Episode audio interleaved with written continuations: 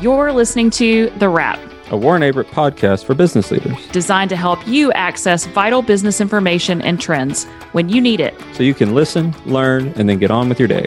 Now, let's get down to business. Hey, everyone, and welcome to another episode of The Wrap. I'm Kim Hartsock, and I'm excited to be with you today. We are continuing with our series on industries, and today we're going to be talking about private equity groups. Uh, we have our experts with us today. We have uh, Adam, David, and Floyd. So, welcome, guys, and some of you welcome back to the podcast. We're excited to have you today. Hey, I'm Adam West. I've been with the firm for about 12, 13 years now, and I spend a large part of my practice in the private equity space.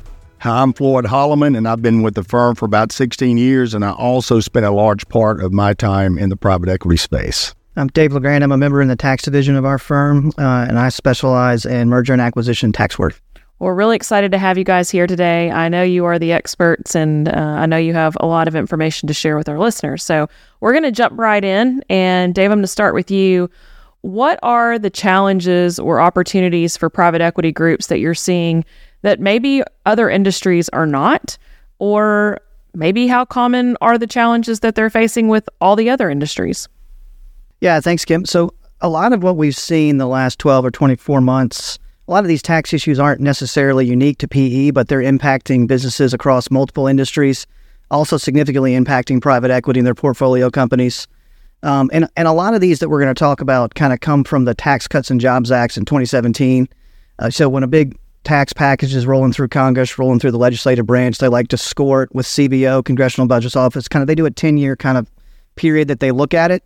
And so to make the math work for what they were negotiating, they kind of took the last five years and they had some of these kind of pseudo hidden revenue raisers backed into it. And so that's that's kind of coming into play starting in tax year 22, kind of a 10 year mark from 17 to 26. And so starting in 2022, there's some of these revenue raisers in there that are impacting a lot of the timing of these deductions that that business clients that we have are, are used to having when they make tax distributions out of their portfolio companies up to their investors to make tax payments and et cetera. So um, these these couple issues that we're going to talk about today are the issues that we're seeing most often in the last, like I said, year or two, 12, 24 months. Okay, so the first issue that we wanted to look at today was with respect to business interest. And the way that the tax law used to work up to tax year 2022, so through 21, is your business interest was capped at effectively 30% of taxable EBITDA earnings before income taxes, depreciation, and amortization.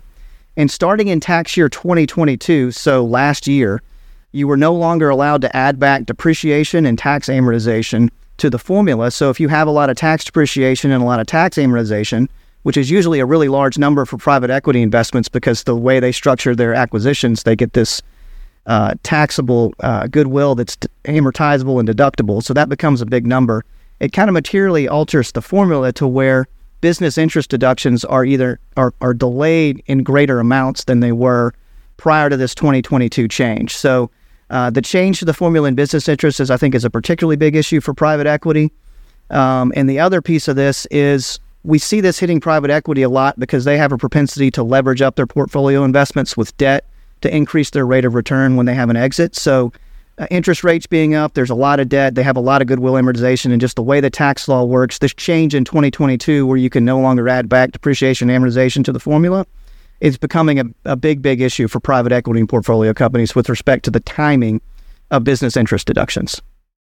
And Dave, just to piggyback off that, I think there is a, a planning opportunity out there for businesses that have inventory to look at potentially capitalizing some of their interest and deducting it as they're as their inventory is sold. So that that's a planning opportunity, somewhat lesser known, but it is an opportunity that's out there to help mitigate that penal provision of not being able to add back your depreciation and amortization.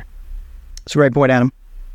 And Floyd, I know where you sit um, in the firm, you do a lot of specialty tax projects. And so, what are you seeing as it relates to private equity? Yeah, so Kim, one of the things we're seeing is starting in 2022, companies that incur research and development cost, also known as Section 174 cost, they must capitalize those over five years um, for R&D cost incurred in the U.S. and 15 for R&D cost incurred outside the U.S. Um, and I, I, do want to point out this is not an elective This is something that you have to implement starting in 2022 if you do have R&D cost. And prior to 22, companies with R&D costs could expense those costs in the year they incurred them. So this is a big change. Um, and just to give you, just to kind of go over in general what these costs include, all costs incidental to the development or improvement of, of a product or activities intended to discover information that would eliminate uncertainty. These are the types of costs that are pulled into this new tax law, and these are pretty broad, as you can see.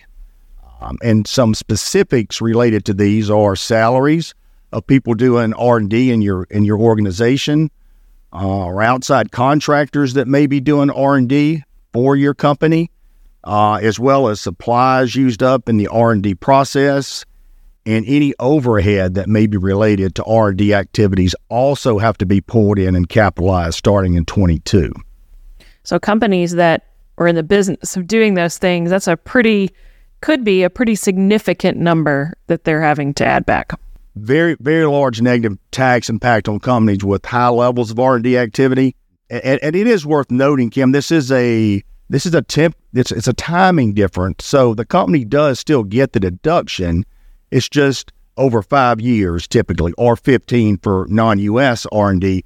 So in general, it's a timing difference. But there's a very negative a very negative part of this law for companies that may be prepared to sell. If if you're selling a company, uh, this becomes a permanent item because if you've got any unamortized expense sitting there when you sell, you lose that. That goes over to the buyer.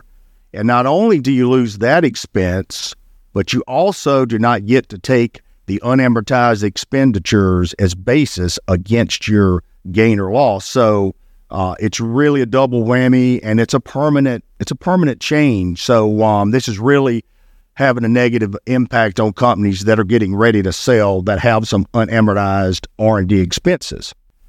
But along those same lines, another a, an opportunity that exists with these R and D costs is the R and D tax credit, which has been in existence since 1981. Uh, and it provides a valuable credit for taxpayers with the R&D costs. Now, while these R&D costs related to the R&D credit are very similar to the R&D costs that must be capitalized under this new tax law that we were just talking about, the tax law has no effect on the R&D credit. So the R&D credit still exists as it did in the past and will help mitigate some of the negative impact of the law requiring the capitalization of these R&D costs. So you know, if, if you're if you if you have costs that must be capitalized, um, it just makes sense to take the R and D credit to go ahead and and mitigate some of the uh, some of the negative impact of that new law. Yeah, that's good to know for for companies that haven't taken advantage of the R and D tax credit in the past. Certainly, they need to consider that, knowing now that they've had this change with the way that they can um, expense those expenditures. Exactly. Yeah, and and Kim, along with the 174 that Floyd's talking about and the business interest, uh, bonus depreciation, kind of the tax law's ability to let taxpayers effectively expense capital expenditures 100%, uh, is being phased down starting in tax year 2023. So this year, it's going to 80%, then next year 60%, then 40, then 20, then gone, assuming nobody changes the tax law between now and 2026, which is anybody's guess. But um, at any rate, if you're capital intensive, if you're buying a lot of equipment, uh, if you're a manufacturer, distributor, if you're in construction, if you're doing something where you're buying a lot of capital equipment and you've been counting on that bonus depreciation to accelerate that deduction, that's going to be getting phased down. It's also going to be another one of those kind of revenue raisers that's on the back end of that 10 year period that we talked about. So uh, I think bonus depreciation is another one to really watch and see if that law changes. Um, there's some momentum, hopefully, uh, that people are looking at changing the 174 capitalization that Floyd was talking about, looking at this business interest deduction formula, and then also bonus depreciation. These were very popular tax provisions in the tax law prior to the implementation of these changes. Yeah, good point, David. We're we are seeing a lot of um, legislative activity around getting or overturning these some of these laws. Just don't know as of you know as of today, it's still the law, and that's what we need to plan for. But hopefully we'll see some relief in the in the future. And Adam, I know you've done a lot of work with the um, employee retention tax credits. And what are you seeing as that specifically relates to private equity groups? Yeah, there's been a lot going on when it comes to the employee retention tax credit. I think one of the biggest things over the last few months has been the moratorium that the IRS put in place. Basically, where the IRS said, hey, we're not going to process any additional claims until early 2024. They've introduced a withdrawal process to where taxpayers that have filed claims that have not been paid, uh, taxpayers can withdraw those claims, kind of penalty free, if you will. And I, I think as it relates to private equity, we're seeing ERC become a deal item, and it's simply because of all the scrutiny uh, around it. So when when when a portfolio company is claimed ERTC, I think they need to look at their documentation for it. Did they apply under the gross receipts test, which is more black and white, or are they applying under the partial shutdown test, which can be very subjective? And now would be a great time if you did apply under that partial shutdown test even if you're not being audited by the IRS, to really go back and look through your documentation and beef it up, uh, because we do think it will be something that you know potential buyer down the road is is going to look at very closely. So these are all pretty significant changes that business owners and leaders are having to face. Uh, what would you tell leaders that are listening on this podcast today? what should they do to position their organizations for success in the future? And uh, Floyd, we'll start with you. Okay. Yes, Kim. I would say if you have R and D activities, talk to your tax advisor to identify the research expenses that must be capitalized so that you can, you know, properly budget for your t- upcoming tax liability for 2022 or 2023 and 2024. So, also, if you have R and D activities that must be capitalized I would say strongly consider taking the R&D credit to mitigate some of the additional tax burden created by this new law. And Dave, how about you?